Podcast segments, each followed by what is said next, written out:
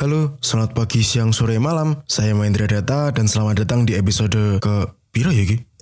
Tiga. Terus sebelum kalian mendengar podcast ini lebih lanjut dan mengikuti podcast ini sampai nanti, mungkin tamu-tamu sing tak undang, teman-temanku di sini akan menceritakan beberapa hal yang sama, tapi dari sudut pandang mereka masing-masing. Aku juga makasih Dek Masipan wis disilih HP gawe ngerekam episode iki, terus Nopal udan-udan wis ngeterno HP-ne mrene. Makasih banget. Kali ini saya akan mengundang Safala. Safala Mutia. Hai Mutia. Safara, Ding. Pada episode kali ini saya akan tanya-tanya caranya nyetir mobil. Terus krungu-krungu dek enek perkumpulan aneh. Kira-kira perkumpulan bener apa utuh iki? Apakah perkumpulannya sesat? Mari kita bongkar. And I hope you understand this podcast.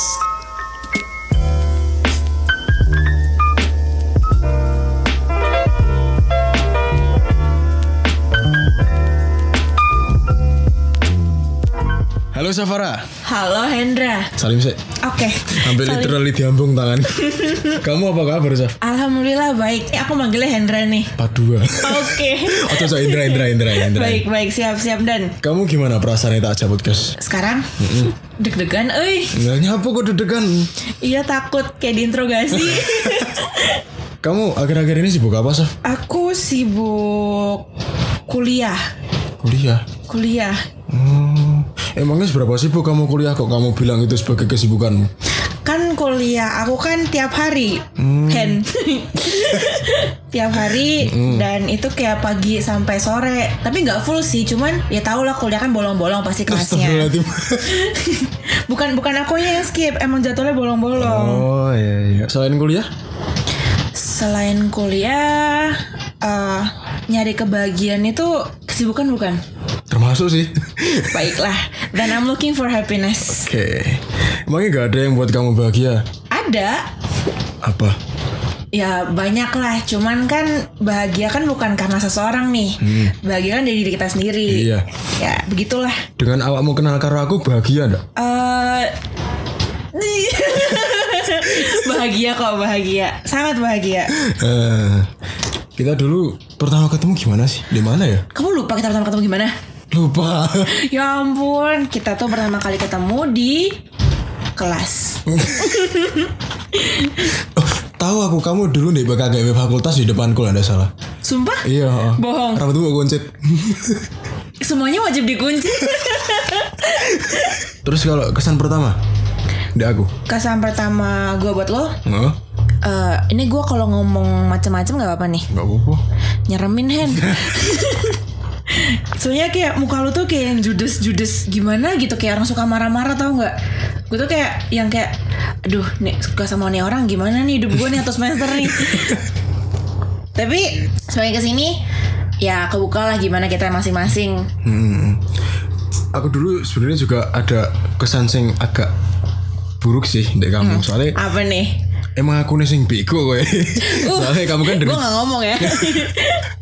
Kamu dari ibu kota kan, dari Jakarta. Betul. Terus kalau aku dulu masih TK, sering lihat sinetron.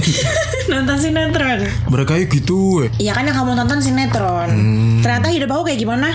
Sip. Makasih. By the way, kamu kan dari ibu kota. Betul. Emangnya kehidupan di ibu kota itu gimana sih? Bedanya karo ndek Malang apa? Kalau bedanya jelas banyak ya. Secara kayak fasilitas atau kayak kehidupan kita sehari-hari di sana kan itu udah beda banget. Tapi buat aku sendiri sekarang aku prefer tinggal di Malang loh, karena lebih nyaman. Kayak nggak, walaupun udah lumayan crowded tapi nggak separah Jakarta. Gitu. Ada semacam culture shock nggak? Dulu gue juga kayak dipandang aneh-aneh nih sama teman-teman gue nih. Stereotip sinetron. Stereotip semua. Tapi ya kan semua butuh proses lah perkenalan. Tapi sekarang mereka bisa nerima gue kok dengan siapa diri gue sendiri. Terus by the way, kamu kan tadi di awal manggil aku Padua, Papa ya. Kok iso sih awak nyeluk aku Papa terus kamu tak panggil anak gitu. Jadi ini ceritanya Ini random banget. Jadi waktu itu aku tuh habis nonton Knives Out, terus aku post di status WhatsApp aku. Karena kan dari dulu aku suka yang kayak suka nonton yang kayak crime scene, crime gitu kan. Nah dulu tuh aku ngefans banget sama CSI Miami. Salah satu pemainnya itu David Caruso kan. Terus aku puji David Caruso, aku puji Chris Evans. Terus Hendra ini nanya, guys, kau mau nggak aku angkat jadi anak aku? Terus aku jawab dong, 1, kamu bukan David Caruso, 2, kamu bukan Chris Evans, 3, kamu bukan Papi Joy. Terus aku jawab lagi, ya udah aku mau, hai papa. Hai anak baru ye. Betul. Jadi dari situlah kita menjadi padua dan anak. Alhamdulillah. Ya, alhamdulillah. Karena enggak kakak. Ya betul. Mama kalau denger ini aku abis ini pindah kakak mah. Halo Mama Shafara. Osteril mama, sing mama teko aku durung enek. Us, habis ini aku punya madua baru. Oh iya, terus mana? Awakmu iku tak anggap sangar banget. Soalnya aku wedok tapi moro ndek kampus nyetir mobil. Aku pengen banget iso ahli nyetir mobil. Mesti koyo iso lincah zet. Apa kok iso sih? Iku carane piye nyetir mobil dengan baik dan benar? Aku sebenarnya pakai mobil itu terpaksa. Karena aku enggak bisa naik motor. Iya, gak usah naik motor.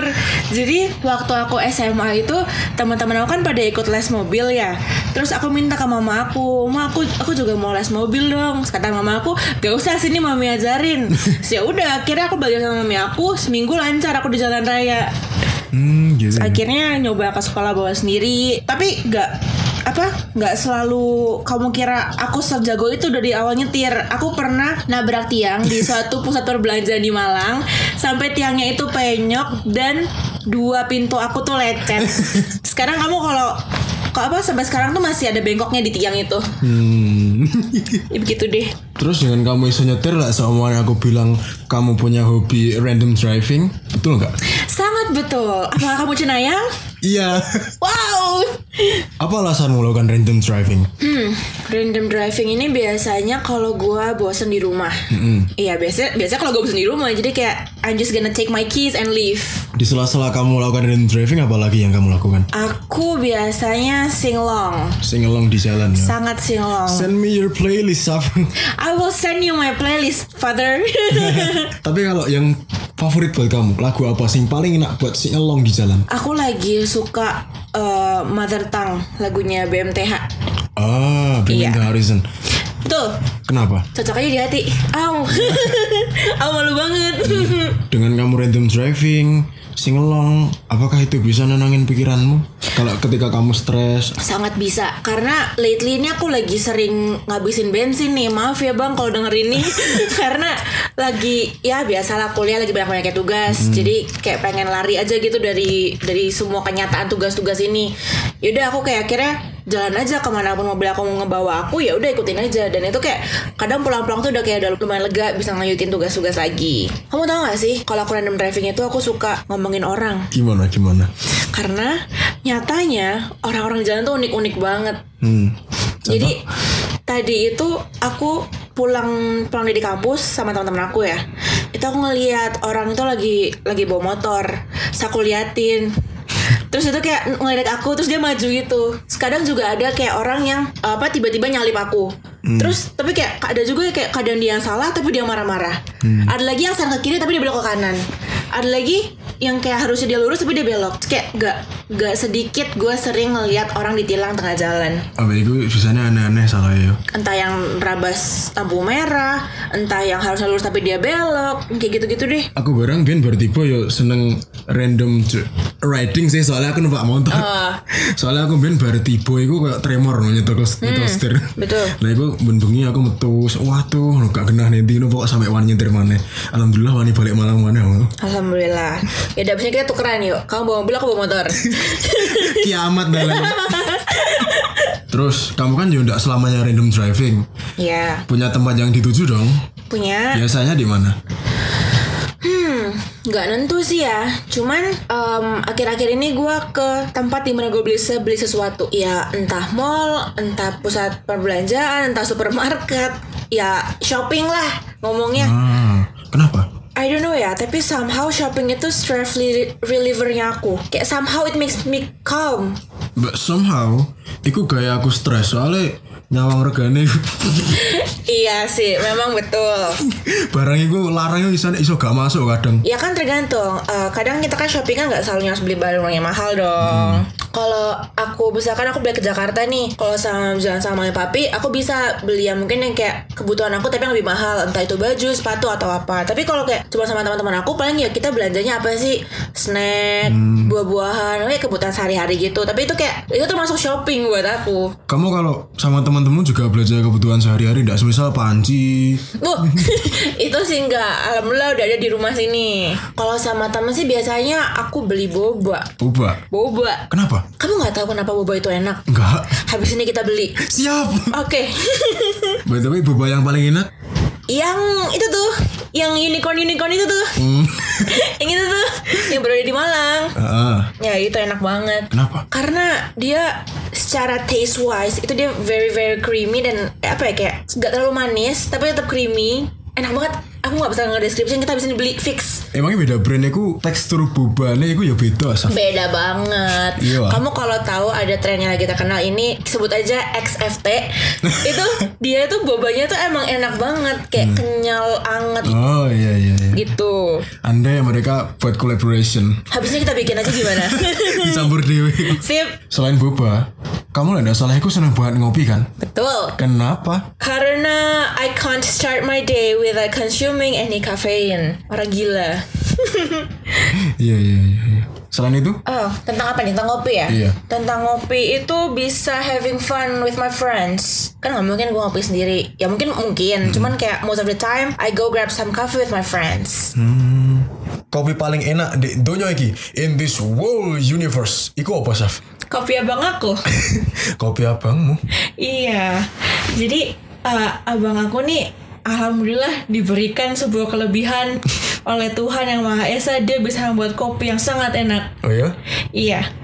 Dan doain ya, habis ini Kopi Sua bakal buka di Malang. Amin. Ya. Emangnya kriteria kopi sing menurutmu sangat sempurna itu gimana? Harus punya syarat-syarat yang seperti apa? Harus kerasa kopinya, jangan watery gitu rasanya, terus jangan kemanisan. Biasanya rata-rata kayak gitu gak sih? Emangnya awakmu bisa nggih kopi? Bisa, kamu aku bikinin. Siap hari ini ya. Baik, siap. Kayak abis ini kita jadwalnya padat banget ini, Hen. Kamu ngomong? Tulis tuku boba, ngopi, terus ijol-ijolan mobil karo motor. Oh iya, bener. Tunggu kami jalan Raja dan Ratu jalanan yang baru. Hendra dan Safara, Padua dan Nana. Madua cepatlah datang. Ups. Ayo, by the way, dengan kamu minum kopi, apakah aku mendukung kuliahmu? Bisa sih, kan aku bilang I can't start my day without consuming caffeine. Dan kalau di kelas kalau belum ngopi itu kayak I'm dead. Kayak udah kayak gue kayak luntang-luntung kayak zombie aja gitu. So buat para dosen, berterima kasih lah karena kopi Safra bisa mengikuti pembelajaran kalian dengan maksimal. Terima kasih kopi. Terima kasih kopi. Oh ya, by the way, kamu kuliah di prodi apa sih? Kamu kuliah kan? Iya om. Ujaremu Padua malah om. Iya maaf. Iya aku kuliah nih sekarang. Aku kuliah di prodi ILL. Oh, English Language and Literature. Salah. Lah apa? Extreme Language and Literature. Apa itu?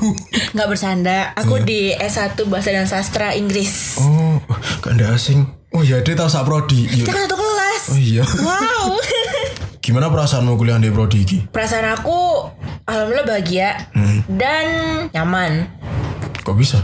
Ya karena aku di sini nyaman karena teman-teman aku alhamdulillah juga bikin aku nyaman ya. Jadi nggak biasanya kalau orang pindah dari luar kota gitu dan ke kota yang lain buat lanjut kuliah kan biasanya kayak ada homestay segala macam, tapi alhamdulillah aku kayak merasa nyaman dan bisa beradaptasi sama kita dan aku enjoy karena alhamdulillah bisa dibilang aku gak goblok-goblok buat bahasa Inggris sih ya. Sombong. Maaf. Kamu bilang kalau kamu gak goblok-goblok banget kan, dengan kuliah di sini ada perkembangan apa malah ada penurunan? Dua-duanya sih kalau gue jujur ya. Oh ya? Ya betul. Jadi kalau mungkin secara akademik gue berkembang dong asli karena ya gimana gue belajar di sini, tapi secara mental kayak gue makin goblok di sini. Lalapo. Iya karena teman-temannya goblok semua. Goblok piye? Maksud aku juga goblok. Agak maaf durhaka. Salim dulu. Ya enggak sih. Apa? Aku di sini kalau ngomongin pembelajaran ya, aku di sini alhamdulillah enjoy karena dosennya asik-asik nih. Apalagi gue ini mengkhususkan salah satu dosen gue di semester ini, dosen paragraph writing gue itu, ya ampun Pak, terima kasih Pak karena Bapak saya suka writing Pak, itu gila, mantap banget. Tapi terus terang kayak aku dewe ya, kuliah di ini terus dapat matkul paragraph writing itu ya. Iku emang seneng banget soalnya ini. Dulu aku enggak pernah kepikiran aku bisa menulis panjang lebar beberapa paragraf. Iso ngebeki kertas pink itu sisa kelas aku ya. Pertama aku males banget oleh tugas itu koyo. Ki opo ya nulis opo ya. Cuma baru aku nulis I would like to tell you about iku ya. Iku moro tak terus nih moro-moro do wae iso sampe wale entek kabeh. Idenya ngalir terus kan. Bener-bener banget I feel you. Ternyata gila ya iso sampe koyo ngono lho. Iya, tapi emang sih we'll never know what we can achieve before we try. Selain itu apa yang bikin kamu enjoy? Probably lingkungannya mendukung. Oke. Maksudnya gimana? Iya, karena kan kita kan di sini kan belajarnya kan tentang selain sastra Inggris kan justru kan kayak lebih kayak hal-hal internasional kan ya. Dan mostly kan aku juga bukannya terpengaruh globalisasi, tapi kan nggak bisa dipungkiri kalau kita kan pasti juga update dengan dunia luar. Itu di sini tuh kita tuh kayak lebih open minded gitu loh. Jadi kita satu sama lain tuh nyambung dengan apa yang kita omongin. I agree.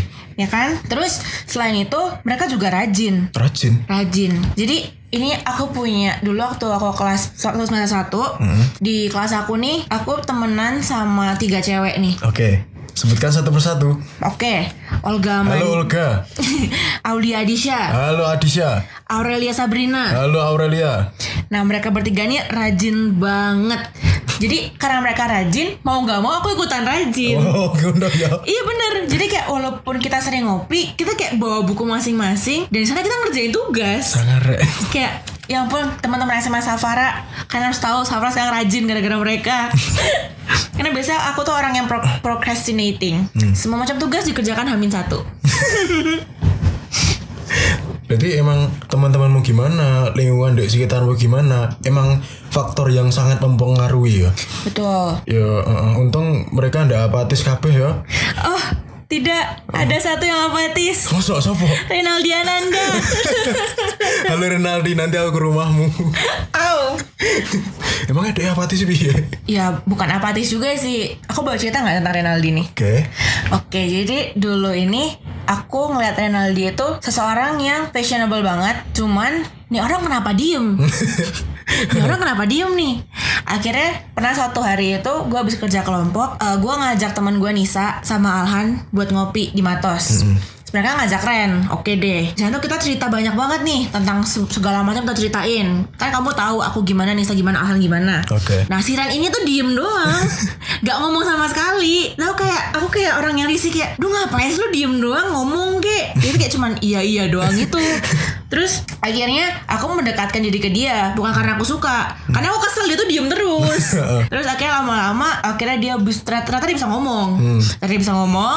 Kita ngobrol dan ternyata kalian juga cowok-cowok nih bisa ngedeketin Ren dan ternyata sering main ke rumahnya Ren. Ya udah masih tetap apatis dia kalau udah pakai earphone udah budek dia. Ya aku balik malah dek poin sing tadi sih ya, lingkungan emang mendukung ya. Betul. Dia aku diem terus dapat teman-teman nggak kita jadi bisa ngomong gitu. Betul. Karena seorang introvert itu punya teman gara-gara ditarik sama ekstrovert. Terus selain itu ada lagi nggak sing menjadikan mereka menjadi lingkungan yang mendukung? Mereka paham sama apa yang gue omongin tanpa harus gue ulang. Iya karena kadang kan kita kan sering jalan-jalan bareng ya, naik mobil biasanya dengerin lagu. Dan kadang kalau ada satu lirik yang gue banget nih, aku langsung kayak oh my god do you hear that? Mereka tuh kayak langsung oh my god yes, kayak langsung kayak I talk about this, they knew about it.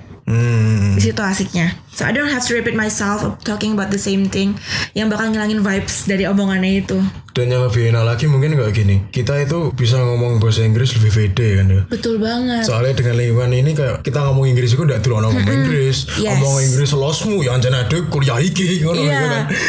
Justru terus kadang kan kalau mungkin dulu gue sempat minder ya kalau ngomong bahasa Inggris itu kan takut di kamu bilang kayak apaan sih soal bahasa Inggris. Tapi di sini tuh gue kan sering apa kayak ngevideo diri gue sendiri nih kayak ngomong-ngomong gitu ya.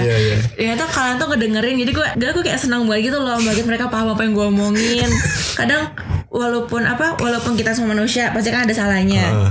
Dan kalau ada salahnya pasti kalian ngomong sasing nemen.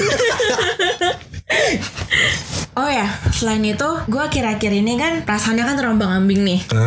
Nah, tapi karena gue belajar di prodi gue ini, entah kenapa gue merasa pede gitu loh update tentang perasaan gue di sosmed dalam bahasa Inggris. Oh siap. Kayak gue tuh kayak udah pasti grammarnya bener. Tapi kayak gue gak tahu grammar gue bener apa enggak, tapi kayak udah lebih pede aja gitu loh. Iya. Kayak gitu. Dan yaudah anak-anak paham lah apa yang gue omongin. Baik lagi ke situ lagi. Ngomong-ngomong tentang arah-arah ya, kalau pandanganmu secara pribadi ke arah-arah gue gimana? Keluarga kedua? Ya. Boleh dijelaskan? Kan gue kan dari Jakarta. Iya. Orang tua gue di sana. Secara berarti kan gue jauh dari keluarga nih. Dan gue di sini tuh menemukan kalian ini yang bisa gue anggap sebagai keluarga gue. Like I found you guys, I see you guys as a bunch of people who is like my other family. Jangan kan other, langsung aja you are my family. Kenapa? Kok kamu bisa menganggap mereka semua sebagai keluargamu? Oh, they are very supportive. Sangat-sangat supportive. Gini ya, aku mau cerita dikit. Kita itu baru kenal sama satu semester, dari background yang berbeda-beda, dengan masalah yang berbeda-beda, but we can live each other with our flaws and then like everything bad inside us. Kayak we can accept each other and support each other. Terus Olga kalau kamu denger ini, makasih banget. Kamu udah ingetin aku terus buat bikin PR. Olga, nanti aku ngeprint di rumahmu. Oh iya guys, jangan lupa ngeprint di Olga. Terus ada lagi gak? Kita saling ngerti satu sama lain. Oh iya?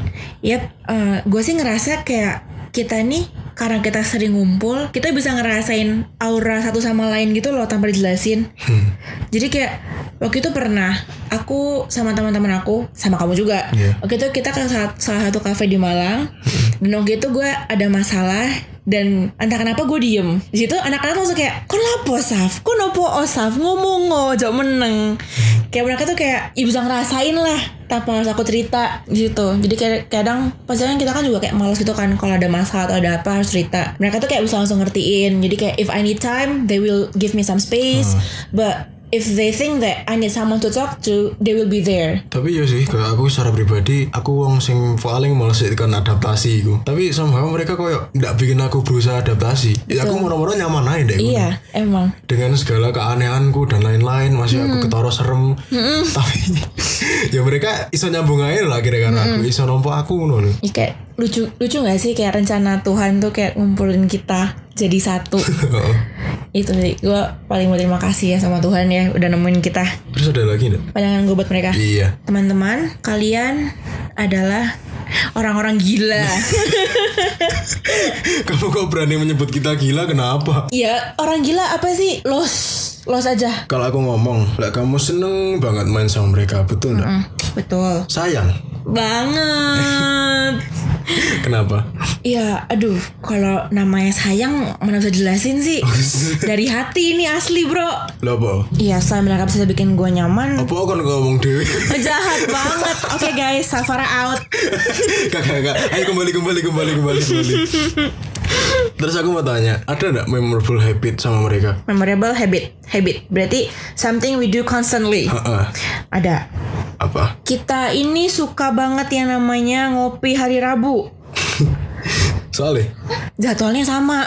Itu ya alasannya ngopi hari Rabu. Betul. Jadi kita tuh ada hari Rabu tuh kita tuh jadwal tuh bolong gitu loh. Jadi daripada kita pulang ke rumah masing-masing, ayo udah kita ngopi saja, bro. Gitu. Terus ada lagi gak? Rutinitas berarti.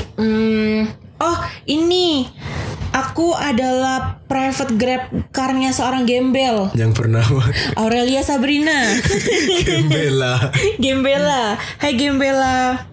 Lah kok iso awak ngetrom mulih? Iya, karena dulu tuh kita kan sekelas, terus aku tahu kalau kosan dia tuh kayak sarah sama rumahku gitu loh. Jadi kayak daripada aku pulang sendiri nih, udahlah sekalian aja sama gue. Terus keterusan deh sampai sekarang. Jadi sekarang pun walaupun kelasnya beda, tapi kalau kita pulangnya bareng, yaudah gue barengin aja.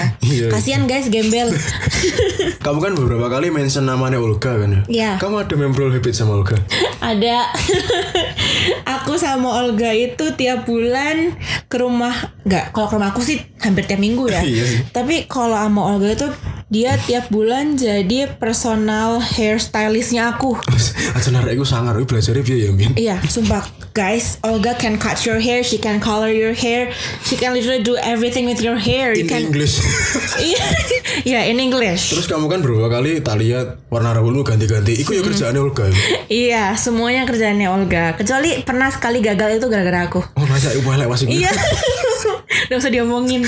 Ya bagus-bagus aja sekarang. Kenapa nih Olga sih paling apik iku sing warna apa? Yang warna merah. Oh lala apa? Karena waktu itu, jadi itu tuh pertama kalinya aku mau ngecat rambut. Dan pertama kalinya Olga mau ngecat rambut. Itu kayak bener-bener, kita tuh kayak bener-bener first try-nya kita. Dan itu end up bagus banget. Dan semua orang suka. Sama mereka ngira aku ngecat tuh di salon. Padahal kayak, no guys, it's by my friend. Itu bagus Olga, banget. Olga, gak usah nge-print buka salon. Betul. Betul. Terus selain ada memorable habit, ada memorable moment gak? Pantai apa loh? Pantai Ngudel om. Oh sih gua. Iya. Itu nyapa kok memorable. Gini, jadi aku ceritain lagi ya. Kayaknya gue doain banget cerita nih. Last semester, di liburan semester kita tahun lalu, we plan to have a farewell because we thought that we will never see each other as often as as that time. Tapi walaupun ternyata sekarang masih sering bertemu dan sama intensnya, tapi udah kita waktu itu bikin farewell dengan cara kita ke pantai, kita camping. Yaudahlah, dengan planning yang sebenarnya planningnya oke, cuman waktunya lumayan rushing ya. Iya. Tapi akhirnya jalan tuh, kita sekitar 20 orang ya, satu mobil sama 8 motor. Iya, ada salah. Ya segitu kita ke satu pantai di daerah Malang Selatan, dan kita nge-build tenda di sana. Dan terima kasih Nopal, Ivan, Rinaldi, Alhan. Jangan terima kasih dulu, ada cerita lucu nih. Oh, iya. Jadi kita nyampe nih guys, kita nyampe, yang cowok-cowok ini ngambil tenda nih, mau dibangun tendanya. Yang cewek-cewek ambil sayur sama bakso, kita bersih-bersih lah. Cowok-cowok ini lama buat bikin tendanya. Terus aku bilang dong, loh kok tendanya gak ada dasarnya sih? Olga bilang nih, iya Saf, ancen ngono, makanya gak wotiker. Aku kayak, oh ngono ah, ya wes. Terus mereka tuh kayak habis they built the tent for like 30 minutes. Irfan tiba-tiba ngomong, "Hey Rek, kudune iki sek Rek yang dipasang."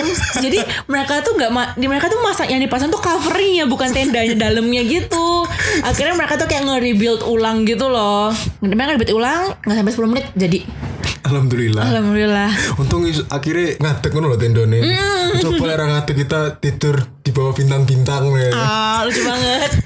Masuk angin. Gimana cokotnya semut. Betul. Terus lanjut ya. Di pantai itu kita habis bangun tenda, makanan udah ready, kita itu beli es krim. Itu ada yang jual es krim tuh. Ada yang jual es krim, kita beli es krim, terus kita makan Indomie dulu. Terus habis itu kita baru terjun ke pantai. Langsung terjun sih, awalnya foto-foto dulu, basah-basahin kaki. Terus tiba-tiba tuh pas gue lagi foto-foto nih sama teman-teman gue yang cewek, anak-anak tuh udah di ujung pantai guys. Gue samperin udah pada nyemplung. Dan itu mereka berani banget. Karena itu cuacanya lagi ekstrim, ombaknya gede dan mereka semua berenang. Tapi gue enggak, karena gue takut. Terus? Yaudah, habis itu udah lumayan lama sih ya. Jadi mereka berenang, gue moto-motoin mereka lah. Karena I thought it would be our last moments together ya. So I take lots of picture of us. Terus habis itu udah mulai mau sunset tuh. Akhirnya kita semua naik, gue mandi duluan. Terus kita habis mandi, kita masih ada di pantai. Kita naik ke ada kayak menara penjaga gitu ya. Gue kesana tuh sama teman-teman gue menikmati senja bro. Sunset sekali. Terus habis itu si Bayu sama si Ivan sama Irfan mereka mulai mulai jadi seksi perapian. Jadi mereka mulai menyalakan api buat api unggunnya dan segala macam. Ya udah, malam tiba, hangat matahari digantikan oleh hangat api. Sastra banget.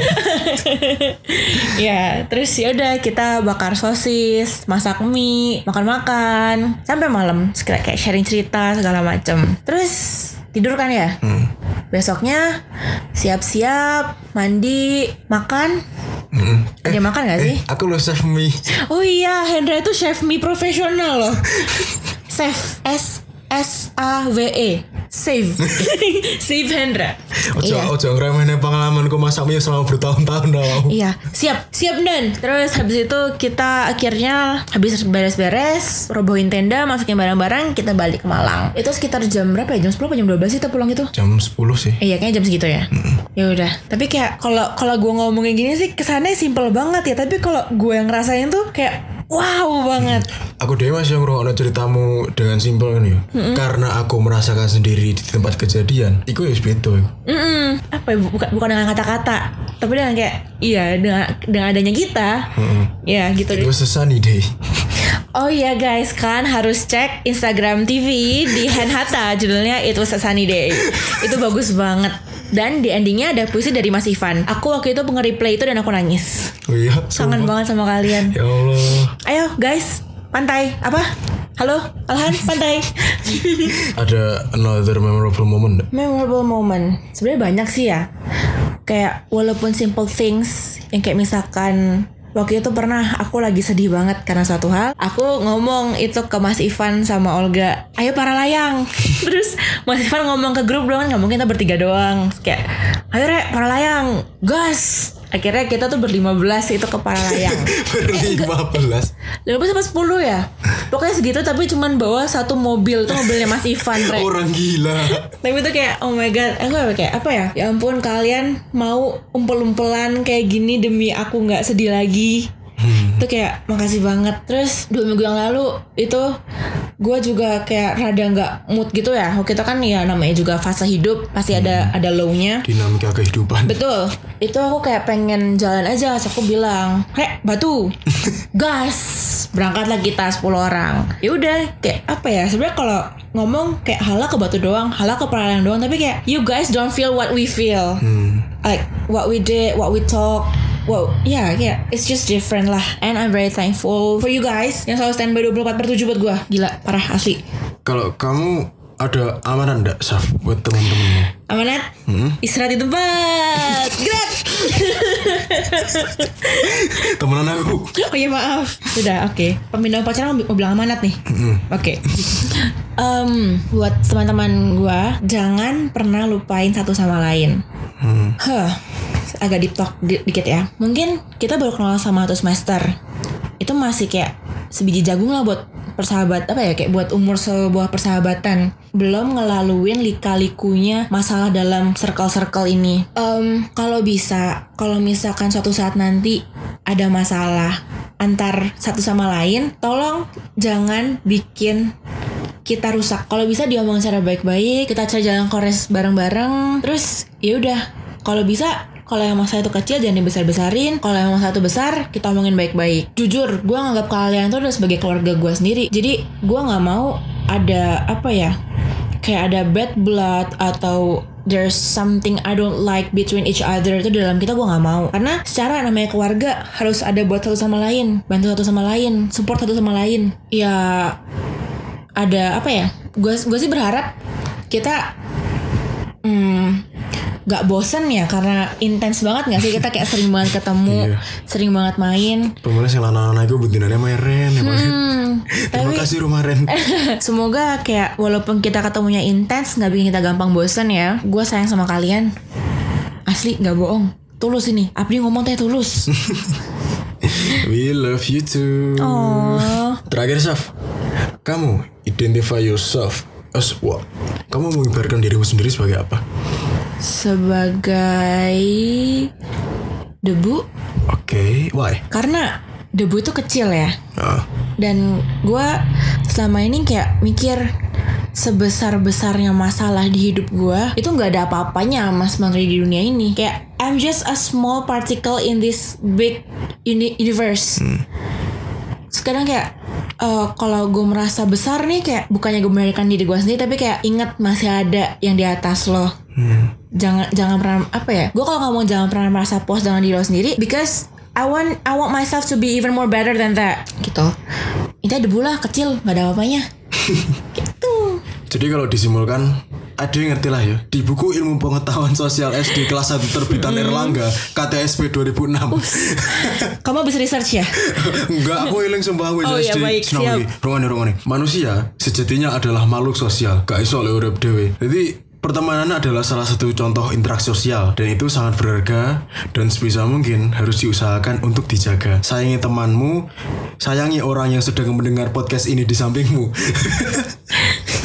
Dan this is the ending of this podcast. Thank you, Saf. Salaman maneh, salim. Okay, nah, salaman tenan. Thank you ya Hendra udah nginvite gue ke podcast kamu. Perbincangan yang sangat seru. Terus aku juga terima kasih buat kerjasamanya beberapa hari ini. Udah mengusahakan in a mood for doing this. Dan terima kasih untuk jenengan-jenengan yang sudah mendengarkan episode ini. And I hope you understand this podcast.